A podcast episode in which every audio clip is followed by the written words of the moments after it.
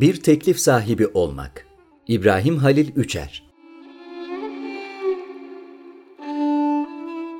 Müslümanların Hazreti Peygamber'in vefatını takip eden 29 yıllık kısa bir süre içerisinde meskun dünyanın önemli bir bölümünü hakimiyet altına alarak dönemin iki büyük süper gücünden biri olan Sasani İmparatorluğunu tarihten silmeleri ve bir diğeri olan Bizans İmparatorluğunu daha sonra Malazgirt Savaşı'nda aşılacak bir sınıra doğru geriletmeleri dünya tarihçileri tarafından İslam mucizesi olarak adlandırılır farklı çeşitli tarihçiler bu mucizeyi açıklamak için Arapların ganimet hırsından savaşçı bedevi ruhuna, Bizans ve Sasani imparatorluklarının zaten çökmeye yüz tutmuş yapısından bölgedeki ağır vergilere kadar birçok tali sebebe başvurmuş olsa da bu mucizeyi en veciz yolla açıklayanlardan biri meşhur dünya tarihçisi Marshall Hutchin'dır.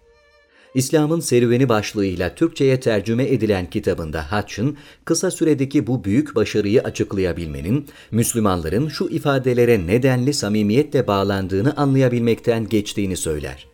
Müslümanlar muhatap oldukları teklifin tüm insanlığı gerçek bir iyiliğe sevk edecek ve farkında oldukları ya da olmadıkları her türlü kötülükten koruyacak bir mesaj olduğuna şeksiz bir biçimde itimat ettiler henüz küçük bir cemaatten ibaret İslam toplumunu temsilen Sasani İmparatoru Hüsrev Perviz'e Hazreti Peygamber'in elçisi olarak giden Abdullah bin Hüzafe'nin imparatora aktardığı mesaj bu itimadın yüksek bir temsilini ifade eder. Abdullah, Hazreti Peygamber'in can taşıyan herkese insanların tümünü muhatap alan bir teklifi ulaştırmak üzere görevlendirildiğini söyler ve ilave eder. Öyleyse bu teklifi kabul ederek Müslüman ol ki selamet bulasın. Reddedersen o zaman tebaan olan tüm mecusilerin vebali senin üzerinedir. Bu karşılaşmanın üzerinden çok fazla vakit geçmeden Hazreti Ömer'in hilafeti esnasında gerçekleşen Nihavend Savaşı'nda Sasani İmparatorluğu ortadan kalktı ve Müslümanlar kuzeyde Mavera Ünnehir ve Türkistan, doğudaysa Hindistan sınırlarına kadar ilerlediler.'' Müslümanların başardığı şeyin gerçekte ne olduğunu anlamak için birinci sahneyi biraz daha derinleştirmemiz gerekir. Esasen İslam mucizesi denilen şey, Müslümanların birkaç on yıl içerisinde meskun dünyanın önemli bir bölümünü hakimiyetleri altına almalarıyla özdeşleştirilemez. Böyle bir başarı mucize olarak adlandırılacaksa sonraki yıllarda oldukça kısa bir sürede daha geniş bir bölgeyi ele geçiren Moğolların başarıları da mucize olarak görülebilir. İslam fetihlerini dünya tarihsel bir kırılma yaratacak bir şekilde mucize haline getiren şey, kısa bir süre sonra Müslümanlaşan Moğolların aksine Müslümanların hakim oldukları kadim kültür ve medeniyet havzalarını İslamlaştıracak ve fethettikleri bölgelerde kendi tekliflerini evrenselleştirecek bir dil ve pratik inşa etmeleridir. Müslümanların bunu başarabilmeleri, üç temel başlık altında toplanabilecek bir çabayla yakından ilişkilidir. 1. İlahi teklife itimada eşlik eden tahkik arayışı. 2. Bu tahkik temelinde teklifin bütün insanlık için anlamlı bir şekilde tarif edilmesi. 3. Tarif edilen teklifin örnek alınabilir, tutarlı ve gerekçelendirilebilir temsillerinin üretilmesi. Bu çabaları mümkün kılan motivasyonu anlamanın bir yolu, bu mucizeyi izah etmek için Hatçı'nın müracaat ettiği ayeti açımlayarak derinleştiren bir diğer ayete bakmaktır. İşte böylece biz sizi vasat bir ümmet kıldık ki insanlara şahitlik edesiniz ve böylece peygamberler de size şahitlik etsin. Bu ayet Müslümanlara can sahibi herkese ulaştıracakları teklifi, can sahibi herkes tarafından idrak edilebilecek ve örnek alınabilecek bir vasat dahilinde tarif ve temsil etme sorumluluğu yükledi. Bu sorumluluk kısaca bütün insanlığa şahitlik veya tanıklık etmek şeklinde ifade edilmişti. Esasen İslam dünyasında kelam ve fıkıh başta olmak üzere dini ilimlerin ortaya çıkışı ve Müslümanların antik, Helenistik geleneklerden tevarüs ettikleri cari bilimsel çerçevelerle İslam'ın asli metafizik ilkeleri temelinde hesaplaşarak özgün formlar dahilinde onları yeniden üretmeleri bu tanıklık şuuruyla yakından alakalıdır. Bu sayede Müslümanlar milattan sonra 7. asırla 18. asır arasında yaklaşık bin yıl boyunca küre ölçeğinde insanlık tarihinin her alanda aksını değiştirecek bir tecrübe meydana getirme imkanı bulmuşlardır. Burada biraz duralım. 2017 senesinde ABD Savunma Bakanlığı'na atanan James Mattis, mutat olduğu üzere Pentagon'a şöyle bir mesaj yayımladı. Sizler bütün insanlığın iyiliğine adanmış, onların özgürlüklerini savunma noktasında asla kayıtsız kalmayan ve tüm insanlık için kararlı bir umut kaynağı olmaya devam eden bir Amerika'yı temsil ediyorsunuz.'' Günlük haber akışları arasında kaynayan bu dikkat çekici ifade, Metis'in şahsında batılı bilincin kendini idrak biçimini açık bir şekilde ortaya koyar. Mesaj, iyilik ve özgürlüğü özdeşleştirerek kendisini bu özgürlük idealinin yegane temsilcisi olarak gördüğünü ve bu yüksek ideali insanlığın geri kalanına götürerek herkes için umut kaynağı olma noktasında tereddütsüz bir inanca sahip olduğunu vurgular. Bu vurgu yeni değildir.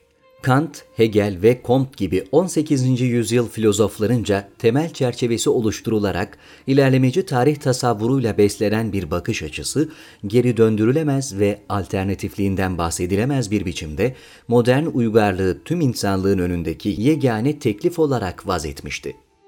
Bu teklife yönelik Metis'in ifadelerinde yeniden kendisini gösteren güçlü itimat, buna eşlik eden tarif ve temsil çabaları ve nihayet yeni teklifin katı olan her şeyi buharlaştıracak bir biçimde yayılma eğilimi dünyada tarihsel bir netice doğurdu insanlığın geri kalanı gönüllü ya da gönülsüz, bilinçli ya da bilinçsiz olarak iyinin ve kötünün, doğrunun ve yanlışın, güzelin ve çirkinin, faydalının ve zararlının ne olduğuyla ilgili batılı kuram ve pratiklere teslim oldu. Doğal varlık alanında olduğu gibi tarihi toplumsal varlık alanında da kendini tekrar eden bazı örüntüler bulunur itimat ettiğiniz bir teklifi akli ve duygusal muhataplık seviyelerinin tamamı içerisinde tarif ve tebliğ edebiliyor, tarif ettiğiniz teklifin herkesçe örnek alınabilir temsillerini geliştirebiliyorsanız, ne tür sonuçlar doğuracağından bağımsız olarak tarih sahnesindeki cari teklif size ait olacaktır. 19. ve 20. yüzyıllara tekabül eden arayışlar dönemi boyunca İslam dünyasında gelişen fikri cereyanların Batı dünyasında gelişen yeni teklife mukabelelerini tayin eden şeyin yukarıdaki sahnelerde içerilen tarihsel başarı ve mevcudiyet unsuruyla sınırlandığı söylenebilir. Bu mukabelelerden biri olarak Batı dünyasında ortaya çıkan ve ilmi, siyasi, iktisadi, askeri, teknolojik açıdan büyük ilerlemelere eşlik eden yeni teklifin tek seçenek olduğuna yönelik bir inanç İslam dünyasındaki batılılaşmacı seküler tutumu ortaya çıkarmıştır. 17. yüzyıldan itibaren gelişen ve dünya tarihsel anlamda yeni bir evreyi ifade eden modern bilme ve eyleme tarzı, başarısının arkasındaki şeyin İbn Sina tarafından tadil edilerek güncellenmiş nitelikçi paradigmayla hesaplaşarak bunun yerine nitelikçi, deneyimci ve faydacı bakış açısını ikame etmesi olduğunu düşünüyordu. En genel anlamıyla İbn Sinacı paradigmanın tasfiyesi anlamına gelen bu adım, aynı adımın taşıması mümkün olmayan bir adım daha atma salahiyetine sahip olduğunu varsaydı. Hesabı verilmemiş bu adıma göre geçersiz hale gelen şey sadece İbn Sinacı paradigma değil, bu paradigmanın ilişkili olduğu ve içerisinde tevhid, nübüvvet, öte dünya görüşü gibi unsurların da bulunduğu asli metafizik ilkelerdir.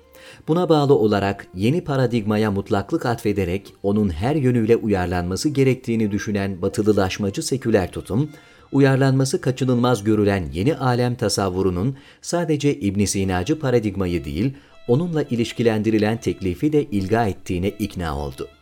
Bu ikna, iknanın doğası gereği muhatap olunan yeni durumun iddialarına yönelik bir tahkik ve hesaplaşmadan değil, mevcut durumun kaçınılmaz görülen doğasından kaynaklanmıştı. Zira İbn Sinacı paradigmanın gerçekten tümüyle geride bırakılıp bırakılmadığı, İslam düşünce tarihinde aynı metafizik ilkelerle tutarlı bir biçimde inşa edilmiş, İbn Sinacı olmayan modellerin varlığına bakılacak olursa, söz konusu ilkelerle İbn Sinacı model arasında özsel bir ilişki bulunup bulunmadığı, dahası bu metafizik ilkelerin ilga edildiği yönündeki iddianın yeni paradigmanın zorunlu bir sonucu olup olmadığı gibi önemli sorular, ikna olmaya muheyya zihinler için tali ve önemsiz bulunmuştur. Nihayet bu tutum bin yılı aşkın bir süre içerisinde İslam dünyasında inşa edilmiş inançlar ve pratikler bütününe yönelik giderek düşmanlığa varan büyük bir yabancılaşma doğurmanın ötesinde süre giden uyarlama gayretleri içerisinde girişmekten yüksündüğü gerçek bir hesaplaşmanın yoksunluğuna bağlı olarak tekrarlar ve kiç taklitlerle baş başa kaldı.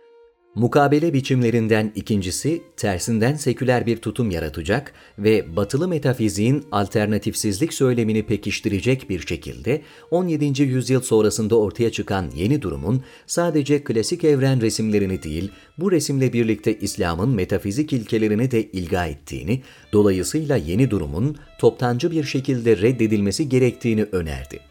Bu katı muhafazakar mukabele, yeni durum içinde gündeme gelen meydan okumaları ve bu meydan okumalara bağlı olarak klasik alem tasavvurlarının içine düştüğü durumu hesaba katmaksızın, lakayt bir şekilde eski çözümleri tekrar arzusu taşıdı. Buna rağmen yeni durumun neticesi olarak ortaya çıkan kolaylaştırıcı modern teknik ve pratiklere bağlılığı, söz konusu tutumu sadece lakaytlıkla değil, aynı zamanda derin bir şizofreniyle yüz yüze getirdi. Bu seviyede kelama konu olma, tarif edilme ve örnek alınabilir bir biçimde temsil edilme kabiliyetleri dumura uğratılmış bir teklifin gün yüzüne çıktığı görülecektir. Bu mukabele şiddetle muhalefet ettiği batılı metafiziğin alternatifsizlik iddiasını tersinden teyit eder. Çünkü tıpkı onun yaptığı gibi İslam düşüncesinde üretilmiş klasik alem tasavvurlarını İslam'ın asli metafizik ilkeleriyle özdeşleştirmekte tereddüt etmez.'' Böylece 17. yüzyıl sonrasında üretilmiş bilimsel birikimin ancak seküler bir zihin dünyası içerisinde geliştirilebilir olduğu yönündeki Avrupa merkezci iddiayı besleyerek güçlendirir. Mukabele biçimlerinden üçüncüsü, arayışlar dönemi İslam düşüncesinin en zengin alanlarından birini teşkil eden ıslah çabalarında görülür katı muhafazakar tutumla batılılaşmacı sekülerizm arasındaki bir tayfta farklı renkler içinde kendisini gösteren ıslah çabalarını birkaç cümleyle değerlendirebilmek mümkün değildir. Bununla birlikte ana akım ıslah çabalarının önemli birkaç zaafı bulunur. Bunlardan biri başta İbn Sinacı olmak üzere geleneksel bilme ve eyleme biçimleriyle hesaplaşmak suretiyle ortaya çıkan modern fikriyatı, böyle bir hesaplaşma külfeti içerisine girmeksizin neticeleri üzerinden yorumlamaları veya kabullenmeleridir. Bunun bir sebebi 16. yüzyıldan itibaren gelişmeye başlayan bir fikriyatla 19. yüzyıldaki pratik neticeleri üzerinden yüzleşmeye başlamaları ve kendilerini bu neticelerin güçlü bir dille yönelttikleri ithamlarla başa çıkma çabasının içinde bulmalarıdır. Bu ithamların özünü sömürgeci eğilimler için bir tür temel de sağlayacak bir biçimde insanlığın geldiği nihai noktayı ifade eden bilimsel ve teknolojik gelişmeyi özsel bir biçimde sekülerizmle ilişkilendirerek herhangi bir dini kültür içerisinde bu başarının tekrar edilemeyeceği şeklindeki Avrupa merkezci alternatifsizlik söylemi oluşturuyor. Bu söyleme bağlı olarak söz konusu başarının ancak mensup olunan dini kültür evreninin terk edilip batılı medeniyet dairesine girmek suretiyle elde edilebileceği iddiası ise kültürel sömürgeciliğin kapısını aralayan bir koçbaşı olarak kullanılıyordu. Bu sadme ile başa çıkma sadedinde 19. yüzyıl aydınının mukabelesine temel teşkil eden şey bahse konu büyük başarıların dini bir kültür içerisinde de tekrar edilebileceği vurgusuyla batılı alternatifsizlik iddiasını reddetmekti.